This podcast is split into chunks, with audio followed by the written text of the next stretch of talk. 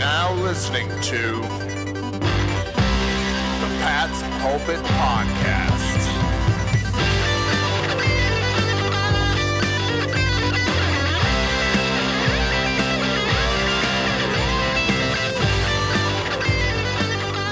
All right.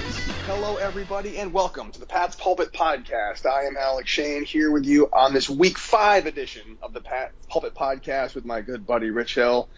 Pat's Bucks blissfully is in the rearview mirror, and it's time to turn the page to the second quarter of the season or the second, whatever it is, when now there's 17 games now. I'm not going to try and do that kind of math. But September's over. October is where football really starts. We've all been saying that forever. And Rich Hill, I'm looking at the slate of games, other than Patriots, Texans, which of course we're all here to talk about. There's some pretty good ones coming up this Sunday. Uh, none bigger, in my opinion, than a potential AFC Championship repeat preview with the Chiefs hosting the Bills Sunday night. That's gonna be a big one. Oh, totally. I'm excited to see how these teams perform. Bills are coming off a great outing against the Texans. Chiefs have kind of stumbled to a 2 and 2 record to start the year. Their defense has been atrocious. So I'm very interested to see how Josh Allen and the Bills are able to handle them. Uh, but I completely agree. I mean, I'm looking up and down the slate of games, and I'm pumped. Uh, the four o'clock games, you have the three and one Browns on the road against the three and one Chargers. These are the young guards of the the AFC with Baker Mayfield and Justin Herbert under center for both teams. Uh, another four o'clock game, you have Justin Fields and the Bears taking on Derek Carr and the Raiders.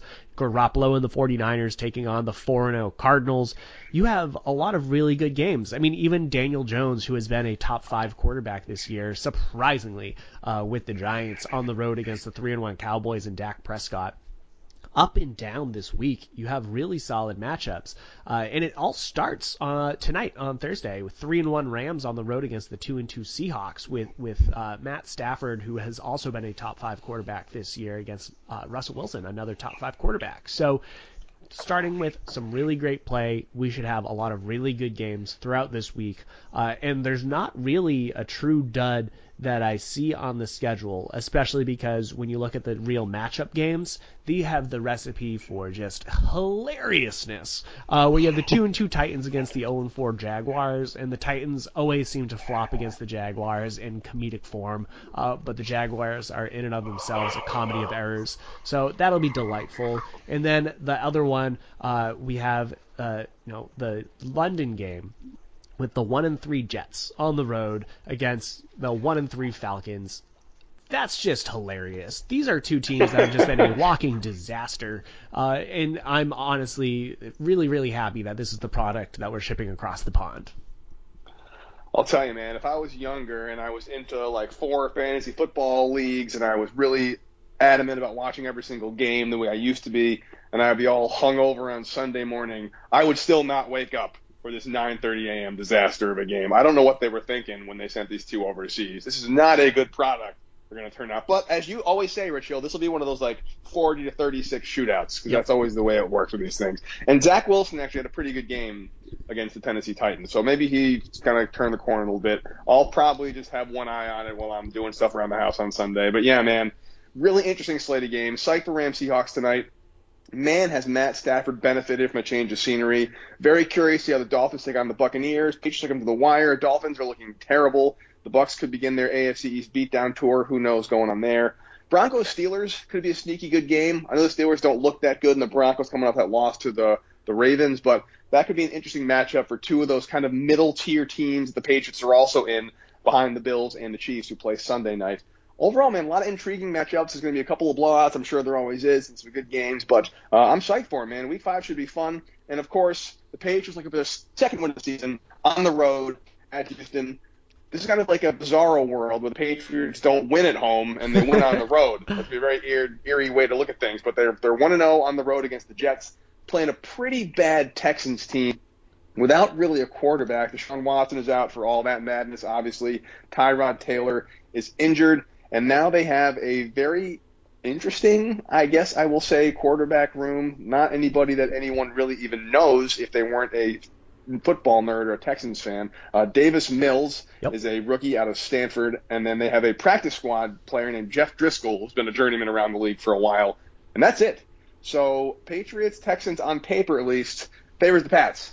Yeah, totally. We were talking about this before we kicked off, where this has a similar makeup to what we were feeling about the the Patriots Saints, where with the Saints it was like if you stop Kamara, you got this game in the bag. Like this is not a strong roster on offense, so if you can stop their key player on offense, then they're not going to score more than in like the middle teens. And if you on offense can't put up close to 20 points, then what are we even doing here?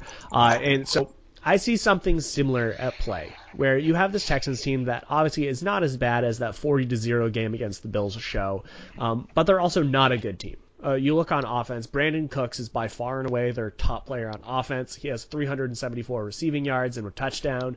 Uh, he has 39 targets through four games, so he's going to get 10 targets. That's pretty much an expected sort of affair. But behind him, you have Mark Ingram and David Johnson that are splitting the backfield. Uh, you have Mark Ingram as that lead back, David Johnson as that hybrid running and receiver. Uh, so they're going to go out there. They're going to get opportunities to put up around 50 yards a game, you know, 40 to 50. That's what they traditionally have been doing. Uh, but other than that, there's not a lot of players. Uh, Pharaoh Brown and Jordan Akins are splitting that tight end role. They see about two targets a game, so Kyle Dugger should do pretty well against them.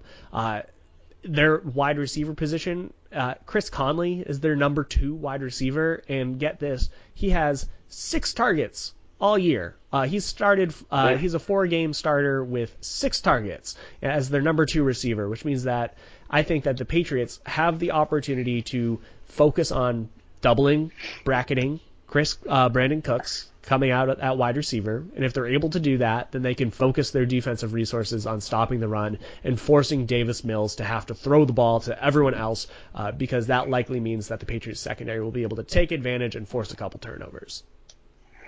So, Rich Hill, is this finally the week where the Patriots hold the opposing offense to under 100 yards rushing? Great question. I'm not gonna guarantee it, uh, but I'm hoping, hoping, hoping that because this is one of the worst defenses that the Patriots will have faced this year, that they'll be able to put up points. If they if they can get to a two score lead, then yes, I imagine that uh, they'll be able to hold the Texans below 100 yards rushing. Um, and then they'll be able to expand their lead. But that's a big if. Um, but I, I, think that Ingram, David Johnson, their best football is definitely behind them. Uh, but they're going to get opportunities to run the ball.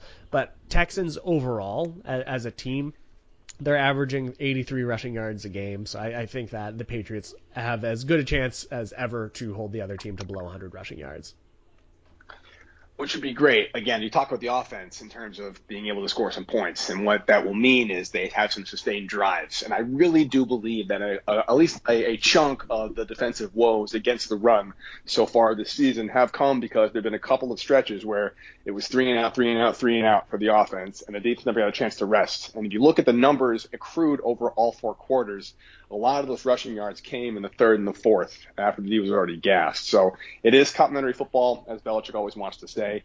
And yeah, this defensive matchup favors very well for the Patriots. I think one-on-one matchups, you get maybe Jonathan Jones and safety help on Cooks, and you get J.C. Jackson on. Oh, we got our boy Danny Amendola, who might cause some problems. I don't know if he's really uh, going to be one to really factor in, but you know he's he's not a bad receiver. He's coming on what 35 or 36 at this point. But yeah, just in terms of the matchup situation, uh, I just don't see a scenario in which the Patriots don't win that one-on-one battle, which will allow for the Patriots front seven to do a better job against this Texans run. I'm actually going to Chase Winovich as my defensive X factor oh. in this game. He's been a little quiet this season, but as a situational pass rusher, that's still what he does best. You let him in when you know they're passing, and you let him do his thing. I am hoping they're able to hold the Texans to maybe second or third and long, force him away from that running game, and that's when Chase Winovich really shines. I can't imagine that a rookie quarterback going against a uh, Bill Belichick defense with some complex schemes will be able to diagnose a, well-timed kind of stunt rush or a corner edge blitz. And I think Winovich is a big day on Sunday. Oh, I like that. I mean, I would love for the Patriots to trot out the same defense against the Texans that they did against uh, Brady and the Bucks, because uh, it seemed to work pretty well. Uh, and I, I think that leads to my X factor actually being J.C. Jackson. I, I think that Jackson uh, has been the Patriots' top ball hawk, and they're going to have plenty of opportunities to force turnovers. And I think that I agree with you. I would put Jonathan Jones, depending on how he's doing from an injury perspective, I would put Jonathan Jones with Devin McCourty over the top and bracket coverage of Brandin Cooks and just shadow him all day. Uh, but then that leaves Jalen Mills on Anthony Miller coming out of the slot and that puts J.C. Jackson in single coverage of Chris Conley. Conley is a bigger receiver. He definitely gets some opportunities down the field. And so I would love to see J.C. Jackson come down with an interception, or you know, if he can erase Chris Conley one on one, then the Patriots are going to win this one uh, and at least limit this Texans offense pretty quickly. Rich, what do you know about quarterback Davis Mills? I know very little about him. He's a pretty big guy. He's like 6'5", 230. He's a he's a he's a tall, kind of bulky dude, but I haven't really seen much out of him in terms of his gameplay at Stanford or how he's adjusting to the NFL. Is he is he doing okay or is he really over his head here? Uh, he's definitely over his head. I mean, Davis Mills, okay. It feels to me like every year this is how the NFL scouts work is that they find a quarterback that plays in a power five conference that is like six foot four, 225 pounds.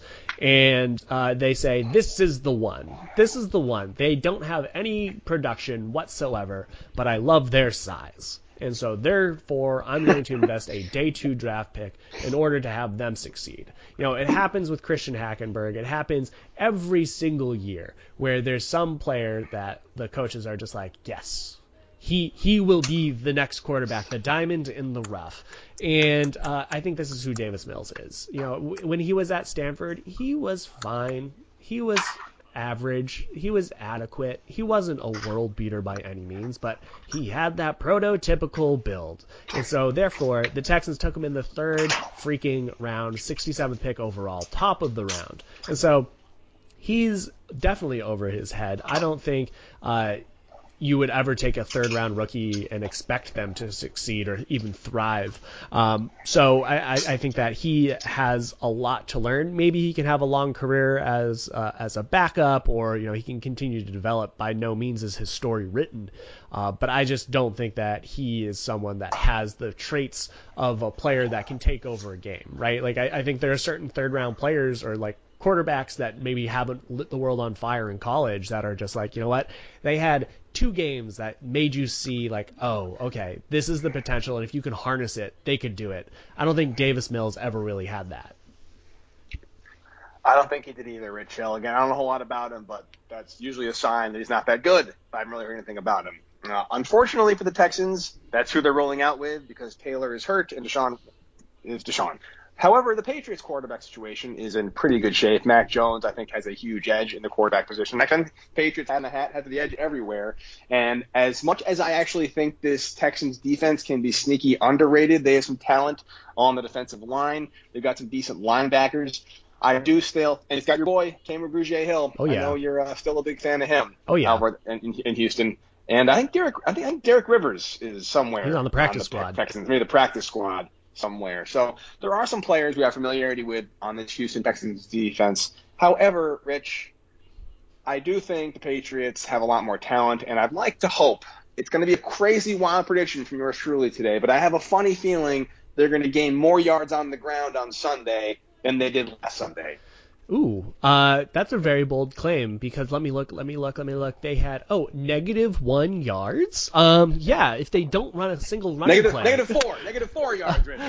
oh, from the running backs, yeah. If the Patriots don't run a single run play, it'll be a better day on the ground. So uh, I'm with you on that one. Uh, I, I think that this is a Texans defense that doesn't know who they want to be yet.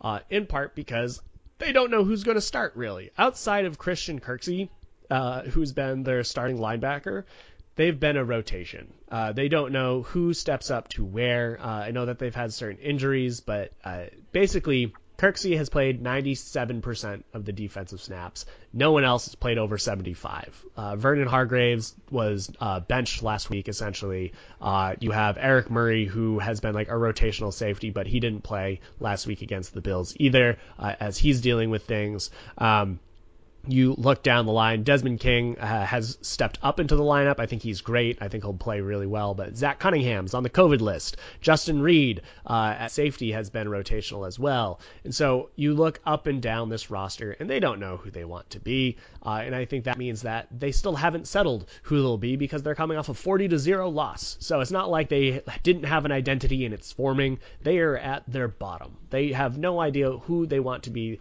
and uh, I, I think that this is the prime opportunity for Mac Jones and honestly the rushing attack to take advantage of them because yes, the Texans are one of the worst run teams in the league. Yes, in part that's due to you know the Bills having a massive lead, so they can just run out the clock. Um, but I, I think that this is a weaker run defense and the the Patriots will have opportunities to kind of distribute the ball as they've done this entire season with Mac Jones hitting players at every level, uh, you know, and spreading the ball uh, outside of Jakobi Meyers to to give everyone about five targets a game, uh, and I think that puts the Patriots in position to take advantage of the fact that there's not a single star uh, on this Texas defense. You could argue that Whitney Mercilus is, uh, but he's definitely on the older side of things, and he's become a rotational player. There's not a star on this defense that you need to avoid, and as a result, I, I think that the Patriots will continue to distribute the ball because there's not a single player they have to avoid. Yeah, I mean, even think of just like the, the old school Tom Brady Patriots going against this team. I think it's a very similar strategy. You know, you're just going to run the ball to keep the defense honest. I think Damien Harris will have a pretty big day. I'm very curious to see if Rhamondre Stevenson gets the nod and he gets activated. I think it's going to be a big day for him as well. It's going to grind out some yards on the ground. And you spread them out. You spread the ball around, a lot of high percentage passes. I think Jakobi Meyers is in for a big day. I think, Rich Hill, I'm going to go out on a huge limb to even even bigger limb than they're going to run more for negative four yards against the Texans like they did against the Buccaneers. But I'm going to say N'Keal Harry has a huge day Ooh. on Sunday. He's my offensive X factor. Last week he did classic N'Keal Harry things, which is one catch for about 10 yards, and he was so clueless on the second target he got that the defender bumped into him trying to make the pick, and he threw the DPI call. That is kind of how N'Keal Harry rolls, and I think he's going to be good for one or two big plays, including like a deep, like 60 yard pass down the sidelines he brings down. And if he's not that as of Monday morning, I am never going to talk about him again. But I think N'Keal Harry is back off the IR. He's got room. This offensive receiving corps is good. It's not great. He can break out, and I am pulling for him for one big Mac Jones connection from Harry on Sunday. Ooh, I like that. I mean, honestly, I, I think that what the Patriots have been missing is a big red zone opportunity. You know, they with Jonnu Smith and Hunter Henry, that's fine, but they're playing in the middle of that field, and opposing teams know that if we cover them, we have to force Mac Jones to go elsewhere. Harry gives them that big body on the outside that Agholor is not, that Bourne is not, and that Meyers is not. And he can win those one-on-one jump balls. And I, I, I think that Mac Jones will have more confidence in throwing Harry those one-on-one opportunities, those contested catches, than Brady ever was. And that's where Harry made his money in college, is with those contested catches. So I am interested to see if he has those. Uh, maybe in my mind, I don't know if he'll get like that 60 yard catch, but I would love to see him be in like, you know, one catch for four yards and it's a touchdown. Like I, I could definitely see that being his stat line. Um, but I would love to see Harry become more integrated because I think that uh, you look up and down this receiver corps, they've definitely been spreading the ball. I think that Bourne has outplayed Agholor at this point, and I would like to see Bourne get more opportunities than Agholor has because I think that, in all honesty, the Patriots offense with Meyers and Bourne on the opposite sidelines and Smith and Henry on like in line gives them a lot of flexibility where if you put Rhamondre Stevenson out there, Damien Harris or JJ Taylor, you can do a lot of things. You you can run the ball, you can pass the ball, you have a lot of flexibility uh, and, and, you have with both Bourne and Meyers opportunity to attack the middle level of the field, which is where I think Mac Jones can have a lot of production. Uh, so that's why my X factor is actually going to be Kendrick Bourne. He's really coming into his own over the past two weeks. I think that Mac Jones will have more opportunity to throw the ball than they he had last week against the Bucks because this Texans defensive front is not as good, and so Mac Jones should have a second longer in the pocket to allow the plays to develop and to find receivers a little bit further down the field. And while I don't know if he'll hit as many home runs, I think that he has great accuracy and touch to hit Bourne on you know multiple 12 to 15 yard catches throughout the day. Uh, and I would like to think that Bourne has shown a good connection with him. Uh, you know, where I, I wouldn't be surprised if he had a near 100 yard day. That'd be sweet. No patch receiver has broken 100 yards. I think 82 is the record for a receiver. Jakobi Meyers had it, but that's just a matter of time, Rich Hill. And I'm also going to say make a bold prediction. My third of the day. I'm on a hot streak. Ooh. Mac Jones scrambles for a first down at some point in this game. We talked about it on Tuesday how he's not really scrambling out of the pocket when the play breaks down as much as he maybe could. Instead, he opts for these very unwise throws across his body or over the middle that he shouldn't be making. I think he tucks it and runs at least one one big third down conversion on his legs. So hopefully that happens as well. But again, I do think the Patriots should win this one pretty comfortably if they just play their game, stick to the game plan, and don't make stupid mistakes. I feel like that's been really hampering the Patriots. These holding penalties or these stupid illegal hands to the face penalties to keep drives alive. You know, there's more than one occasion throughout the season where they should be doing better than they are, but a whole thing gets short circuited by a 10, 15 yard penalty, and then they're in a hole and they can't get out of it. Yeah, totally, totally. And I, I think that they've really struggled after they have those negative plays because they haven't really been opening the playbook for Mac Jones. So I'm excited to see that. Uh, and so I, I think that the Patriots have what they need in order to beat the Texans. Definitely, they show that they compete with the best teams in the league, like the Bucks. Uh, the Texans should hopefully be no match when they have Davis Mills under center. Um, but I'm excited to see how this all plays out. Alex, do you have any final thoughts uh, before we go into predictions? No, let's, my, my dog is the final thought, and he's making a call right now. What's that? Okay, got it. All right, my dog's in his prediction. He thinks the Texans are going to win. Oof. I disagree with him completely, and so he's getting put outside right now for being disobedient by calling a Texans victory. However, luckily, Moose, Moose the Bernese Mountain Dog does not have a say in how this goes, Rich Hill. Just you and I do, and we both had the Buccaneers winning last week. Uh, you had the winning by less than I had the winning. I thought it was going to be an absolute blowout. So once again, you will take the reins. I have yet to get a single prediction right this entire season, off season, and preseason. But what can you do? You go first yet again. Rich Hill, Patriots at Texans, 1 p.m. Sunday. Who you got? All right. Well, I think that the Patriots ha- will have enough uh, to have their best offensive day of the year. So I'm going to say 27 points for the Patriots. And I don't think the Texans are as bad uh, as their zero point show. But you know, week before against the Panthers, they only scored nine points. So this is not a great team. Uh, I'm predicting 13 points for the Texans. So in, at the end of the day, Patriots winning 27-13. 27-13 to the Patriots from Rich Hill. I would love to see 30 points or close to 30 points in the Patriots. They're bound to do it eventually. Uh, I too think they're going to win. I don't think it's going to be that high scoring for the Patriots. I'm actually going with a 20 to 10 Patriots victory. Hmm. Uh, I'm hoping that 10 points comes in like the second half when it's kind of out of reach already. But I think they'll give at least one touchdown. Pats with 20 on the board. That's kind of where their sweet spot's been all season. So I'll stick with that till I see otherwise. Pats 20, Texans 10. Cool. Well, I hope that uh, we're both right with the final outcome uh, in a way that we were wrong uh, against the the Bucks, um, where we thought it would be a blowout. Um, I'm hoping that we're both right that the Patriots win. Uh, so, Alec, do you have any final thoughts on Week Five of the NFL season? I do not, buddy. Happy October and go Red Sox. All right. Well, until next time, Alec, you have a good one. You too, buddy. Bye-bye.